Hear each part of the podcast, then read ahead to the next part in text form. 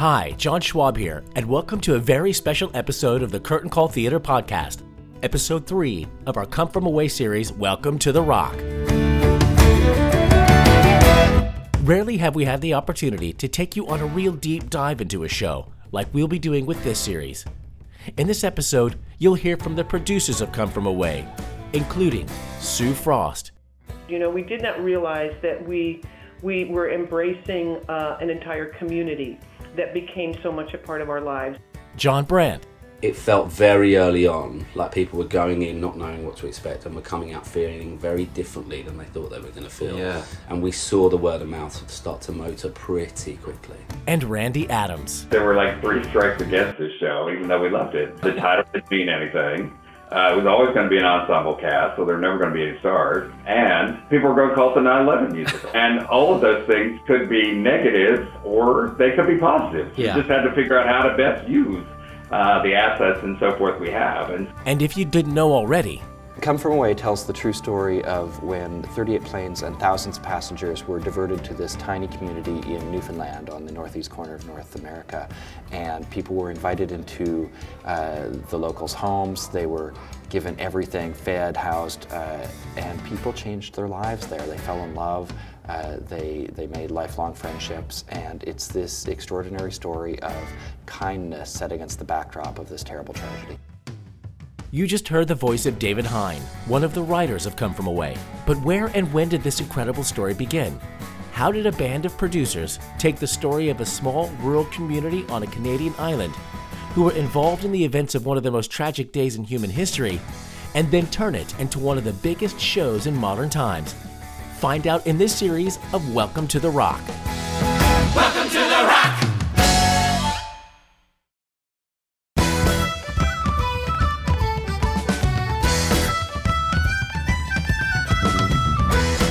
Away shares the incredible real life story of the 7,000 airline passengers from all over the world who were grounded in Canada during the wake of 9 11, and the small Newfoundland community that invited these Come From Aways into their lives.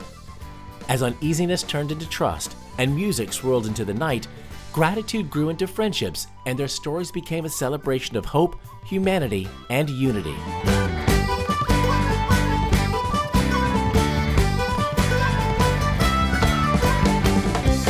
In episode one of this series, you heard from the creative team and the cast as they took their journey from workshops to Broadway and the West End.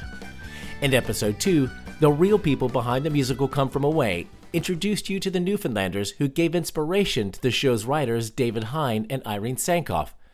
In this episode, we're going to find out why the show continues to have success on Broadway and beyond, and just what the plan was for making sure the message of the show was carried forward as shows were announced and opened around the US, leading to a European premiere. Behind great musicals are great stories. Behind great stories are great writers. And behind great musicals and the writers are great producers. And Come From Away has just that. A team of producers and co producers that believed in the message of Come From Away, and that that message could and should be brought to as wide an audience as possible. We have been privileged to be able to chat with a number of the producers of Come From Away, both in America and England, and allow them to take you through their journey. So, how did that journey start? Sue Frost and Randy Adams, two of the producers at Junkyard Dog Productions, talk about meeting David and Irene. So we met, had met them before Come From Away was even thought of. Um, and we stayed in touch with them and actually went to visit them when Memphis was on tour in Toronto. And they told us they were starting a workshop of this show called Come From Away, which was about 9 11. We're like, good luck with good that. luck with that. You have Um, now. and didn't pay much more attention to it until they did it in a festival of new works, the NAMT Festival in 2013, and we just fell in love with it. We didn't know what it was, and we didn't know where it was ultimately going to go, but we just really wanted to be part of it. Junkyard Dog producers Kenny and Marlene Alhadeff were also at the NAMPed Workshop Showcase Productions and had the same visceral response. And we knew nothing about it except what everybody had kind of said is, oh, it has something to do with 9 11. So there was a lot of concern and question. A musical with 9 11. The moment it started, you knew that it was more. And what told me that more than anything was a woman about five rows in front of us at the viewing. An elegant woman, tall, well dressed, who stood up before it started and said to her friend, I'm sorry, I have to leave. That she's from New York, this is about 9 11, and her friend said, Please don't go. I know what it really is about. She sat back down, and at 45 minutes, when it was done, I looked over. They were holding each other. Tears were streaming down her face, and she was saying to her friend, Thank you. I turned to Kenny and I said, Please be the first one at the table. People always remember the first one at the table, not knowing for sure if anybody else would show up, but you will remember the first person. Kenny says, I'm Kenny Alhadeff, and I'm uh, Tony Award Tony winning producer, Award and I winner. want to do your show. Yes. And of course, Randy and Sue were in love with it too. Too.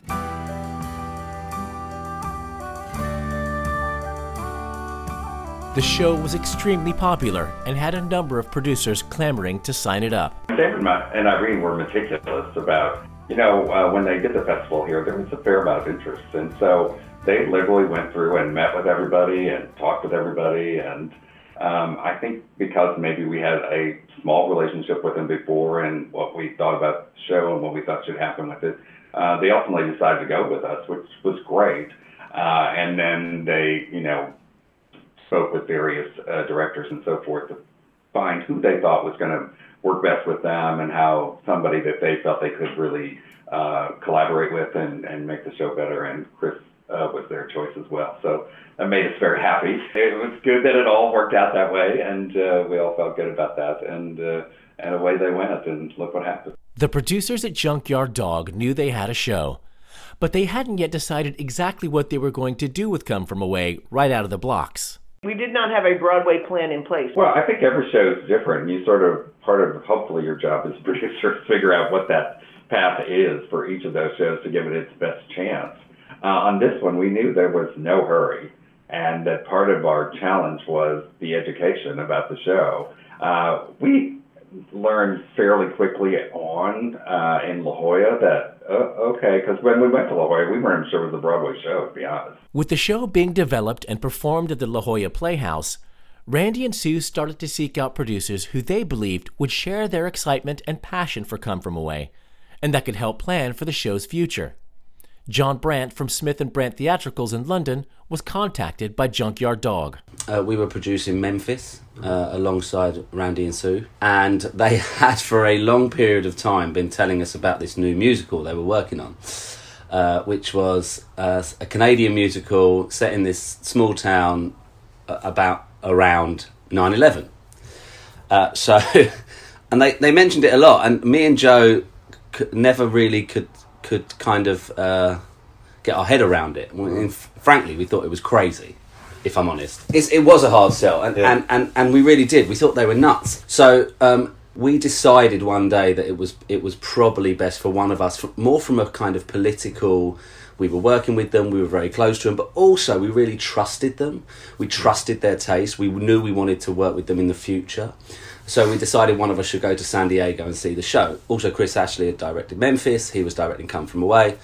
So um, I uh, I pulled the the short straw or the long straw, you could say, and um, I flew out to San Diego and um, went and saw a Saturday matinee of Come From Away. And I walked in expecting absolutely nothing from this show, and I walked out hundred minutes later, completely bowled over by it. And uh, I walked out. La Jolla has two exits effectively, and I walked out of one exit, and Randy walked out of the other exit, and he said to me, "Well," and I was completely speechless. I kind of had never, I'd never seen anything like it. Remember that moment for Kenny Alhadeff at the NAMT Festival? See if the story from John Brandt sounds a little familiar. And there were two real moments that also defined it for me. Uh, I, it was so much funnier and happier than I thought it was going to be. Um, and there was a woman sitting about about twelve seats down from me in the centre of the row. And La Jolla is quite a wealthy area, and she she looked fantastic. She was covered in diamonds, And I, I kind of became quite intrigued by her because she was leaning forward, but she had no emotion the whole way through. And then there is a moment when you find out, uh, there's a moment at the end of the show when you find out about Unga's uh, baby. And this woman just broke down crying. And I thought that was so amazing that it had that effect. And uh, so I just said to Randy, oh my God, it's unbelievable, we're in. And that was it. With the producing and co producing teams taking shape, the plan to take the show to Broadway also started to become clearer. David Hein, one of the show's writers, explains. testing this Newfoundland story on the opposite coast in San, in San Diego and then in Seattle, um, and seeing that it resonated with people there. Then being able to go to Washington D.C., which was a, a, a city that was directly affected. Bringing the show to Gander, which was uh, life changing. It was it was so amazing to take the, the stories that these people gave us on the 10th anniversary when we traveled out there. That we were then able to reflect back to them and sh- and, and celebrate them and say uh, this is this is amazing uh, what you did and reflect their culture and their music and at the same time do them in benefit concerts so we were able to give back to them in some way. Um, this path that our producers laid out for the show was incredible. But what was also becoming clearer was just how much the audiences were connecting with the show. you, you know, from the very first show in, in San Diego, um, there was a standing ovation, and people started lining up uh, for hours the next day. Uh, I remember the general manager there said uh, she hadn't seen anything like that since Jersey Boys. The show had a successful pre Broadway run and opened to much success when it got to New York, garnering seven Tony Award nominations, with Christopher Ashley picking up one for Best Director. The producers now had to start thinking of productions beyond Broadway. it's happening earlier and earlier over here. It used to be you'd get a show open and you'd run for a while and then you'd start plotting out a tour. And I think because there's a lot, uh, there there are a lot of titles, there are a lot of tours out. Um, sometimes the booking is earlier and more aggressive than than it used to be. And I think because because we had been in Seattle, because we'd been in La Jolla, because we'd been in DC and seen how the show played, I think there was interest early on from different markets in the show. And really, it was just, we started to talk about what that tour might look like and when it might go out before we even opened in New York.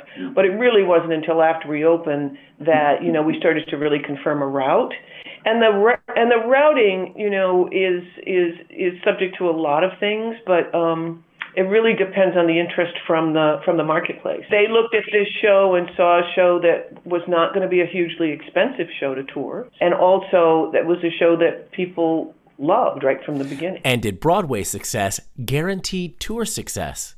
Well, I think you always have to see how it's going in New York and whether there's um, enough heat on the title to generate interest elsewhere. Um, we we we didn't want to um, set ourselves up to go someplace that didn't feel like it was going to succeed. But they already had one big city in the bag, something Sue Frost says is slightly out of the ordinary. The thing that was a little unusual about um, Come From Away's trajectory is the fact that we um, were so immediately, uh, as soon as we played our pre-Broadway in Toronto, the Mirvishes there um, said to us, "We need to come back as soon as possible." And um, so the fact that we went and did a sit down in Toronto so quickly after we opened in New York, I think, was probably the most unusual thing about our journey. Yeah. And John Brandt explains how it wasn't just the producers making the decisions, but a real collaboration with the whole team. I mean, separate from the producers, you know, it's just a supportive network mm. and it's a respected group. I mean, David and Irene are unbelievable writers. Now, they are brilliant and they are specific, but they listen. They're not demanding, they're none of those things. They put their heart and soul into this show, never thinking it was going to become this. So there's, again, very genuine people. Yeah. Chris Ashley, Kelly Devine, you know, Ian, all these guys love the show so much that whenever we are making decisions, it's always about collaboration and it's always about what is best for the show. It's never about what is best for a person, what is best for a ego. It's always about what is best for the show and also what is best for the people that are represented in it. Because we have to remember these are real people. Hmm. You know, Kevin O'Rourke died in those in the towers. Hmm. Hannah is represented in the show. That puts a, a bigger perspective on the story we are telling because we are representing people who have lost their lives or lost loved ones. So you can't be foolhardy with it. Mm. It's you owe it too much. You owe them too much. I've never met Kevin, but I have a picture of him and the fireman's prayer on my desk, which was given to me by his brother in Dublin. But I've never met him. Mm. But we we we are custodians of their legacy as well. So you have to just be really always thinking about those things as well. With Come From Away poised to make a triumphant return to Toronto, and having tried out the show in numerous cities in the run up to Broadway, did the producing team think it was going to be easy getting the show out on a tour to cities that had never heard of Gander or Come From Away before? Randy Adams knew it wasn't going to be an easy sell. You know, we always said there were like three strikes against this show, even though we loved it. The title didn't mean anything. Uh, it was always going to be an ensemble cast, so there were never going to be any stars. And people were going to call it the 9/11 musical. And all of those things could be negative or they could be positive. Yeah. We just had to figure out how to best use uh, the assets and so forth we have. And so, uh, even though the path was, you know, some would say longer than normal, I think it's ultimately what resulted is a success because it's a word of mouth show. We needed to build a lot of buzz and a lot of word of mouth before we actually ever got to New York. this show is you, you have to see it you have to experience it. It's very difficult to explain otherwise. Uh, that's always been our uh, a blessing and a curse. It's our curse because it means that people don't know about it before you land in major cities. They do now because it's a bit more global but um, but it's also a blessing because when the word of mouth starts to spread people just go i'll just go and see it i'm not going to bother explaining it You just go and see it The producers and the creative team agreed. They knew what they had to do in order for the show to be a success beyond Broadway.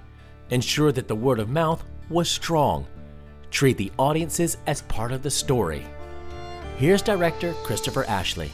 I've never done a show where the audience watches the show through the lens of their own experiences strongly. Like in North America, the audience is thinking while they're watching the show about where they were at all those moments during the week of 9-11 and some people have told me in the uk that, that, that their friends are, are thinking about their experience of the tube bombings or the troubles. Like so everybody has an experience of, of 9-11 or an attack um, or a moment of real political uncertainty and, and attack that uh, that they're it, they're thinking about. They're thinking about themselves and their own story while they're watching our story, and that's um, and, and, and lobbies after the show. Mm-hmm. It's amazing how often people want to tell you where they were that day, and, and mm-hmm. their own experience. So it's personal for people in a way that I think is thrilling.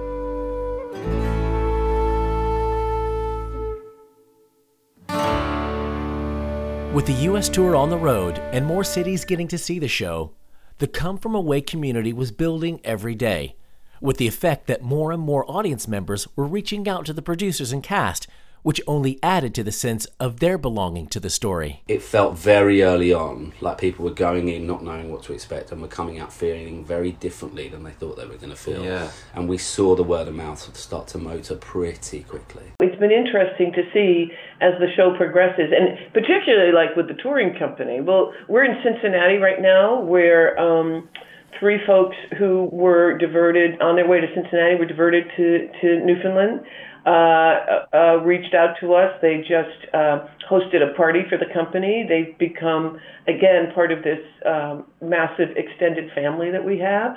Um, the woman who uh, after Ralph the Champion Show Dog retired, who took in Ralph the Champion Show Dog, start showed up at the show one day with a with a with an album of photos of Ralph to give to Patrina of Wow. Arbani.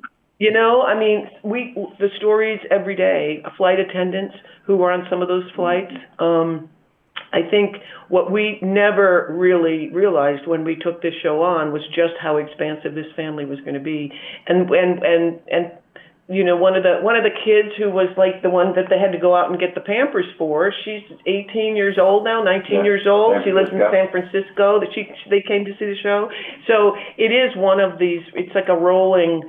Uh, it's like a rolling family reunion wherever we go. It's kind of great, and it continues. great. It's, it's it's one of the best parts. There's people. so many stories on so many levels with this show that it, and you know, the actors, uh, particularly here in New York, uh, you know, when they go out and sign autographs and so forth after the show, people tell them stories all the time. I mean, many Have times their own personal they're stories. they're about telling their story as much as about you know thanking them for the performance and so forth. Fascinating. With each successful production, what have the reactions been like?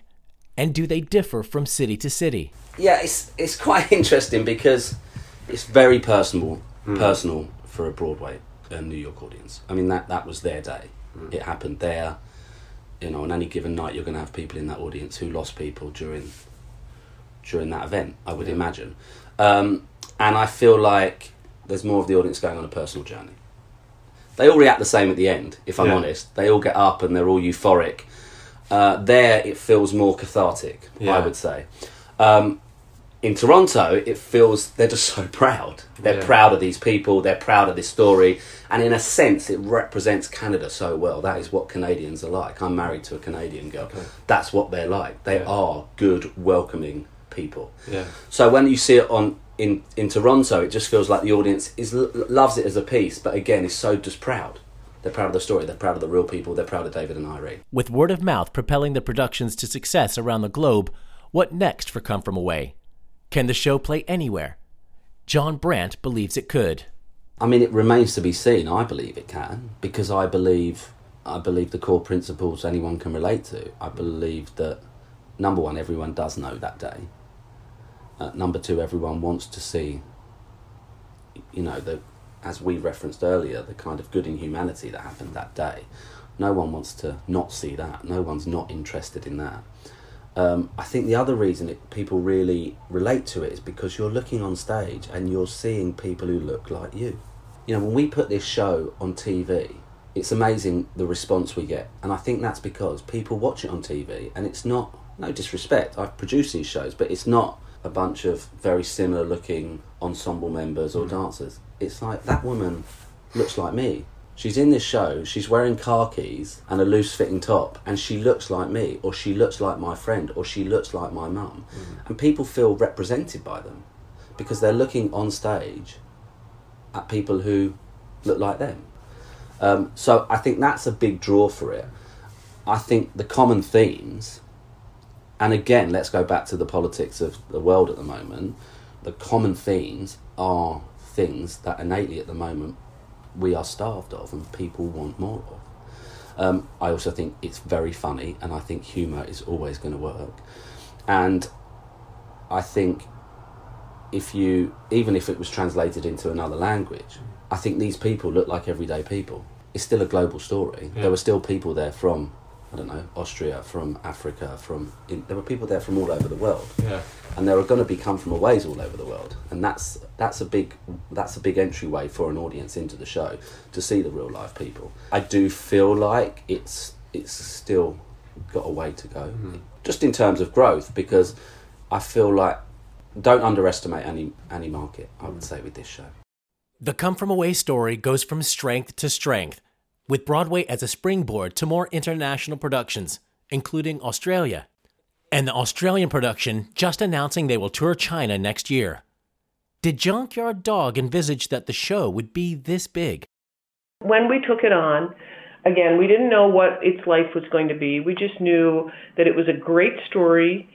It it was an important story because it was a it was a it was it was a it, it, said something that we thought was important to say, um, and we did not realize that we were we were taking on a show that was more than a show. You know, we did not realize that we we were embracing uh, an entire community that became so much a part of our lives. Um, the fact that people respond so authentically and genuinely to this story is a tribute to the Newfoundlanders who gave so much of themselves and and acted in such an extraordinary way and they they don't think they did anything extraordinary. It's just who they are it's how they live their lives it's how they survive on that island and i think it brings everybody back to the basics of what it's what it means to be a human being. And and to have that kind of an opportunity and to share that story uh, you know to what is roughly three, four, five thousand people a night all over the world hmm. is not anything you ever. I don't think it's anything you ever think about when you take on a show, you know. And it's only the reality of that as we move forward that you think about over, you know, 3 million people have seen this and it's there's no indication that it's going to slow down anytime soon. And that's extraordinary. And, it, and as a producer and somebody who's done this my whole life, I don't know that I anticipated that. I just knew it was a story that I wanted to be part of telling.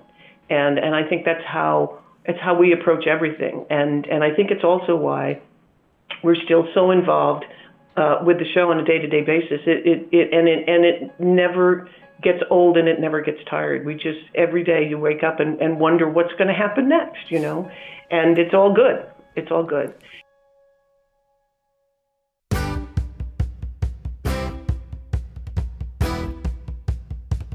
As David Hein and Irene Sankoff make bigger plans for Come From Away, it is still the core values at the heart of the musical that remains its most important message, and one that the entire team are eager to emphasize as the Come From Away community grows with each new city visited, each new production launched, and with each new audience member seeing the show. We're just uh, we're just starting the process of talking about translations, which is really exciting. Um, we just got a Spanish translation uh, done of the show, and uh, and it's fascinating. Oh, and someone sent us Me and the Sky in French. Yeah. To try to get us Yeah. to keep moving in that direction. Yeah, there's discussion about Spanish and French. Uh, and it's amazing. I mean, it's amazing that this show that we, uh, you know, we thought this was this tiny little Newfoundland show, and then then it was a much bigger Canadian show. Then it was a North American show, and it's it's really a universal show. And uh, you know what we see time and again is that this was a day when we were all uh, helpless and we all wanted to help and, it, no matter what city you were in around the world you, somehow this resonates with you and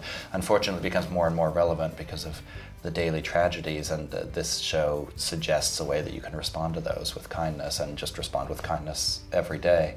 So we're really hopeful that there's something universal about it and every time we bring it somewhere and you know whether they don't know who Tom Brokaw is you know it, there's still something that that resonates with them. We're uh, talking about the film right now uh, which is which brings us to even more audiences and um, I, I just we're you know it's such a gift to be able to you know celebrate your friends and and and this you know it's not even friends at this point it's Newfoundland family. They, you know our Newfoundland family and our theatrical family. So on stage in every variation it's our friends playing our friends and telling the story about human kindness and people being good to one another. It's such a gift to be able to share Newfoundland with the world. So just thrilled to keep doing it. Mm-hmm.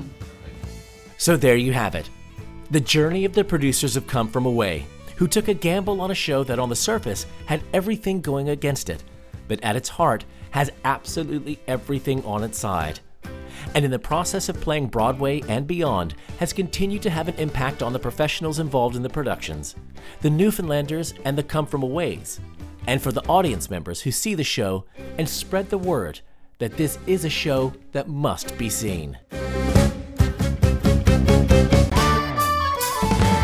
Join us for the next episode when we sit down with the London cast of Come From Away and talk about their experiences joining the Come From Away community and bringing a hit Broadway show to the West End.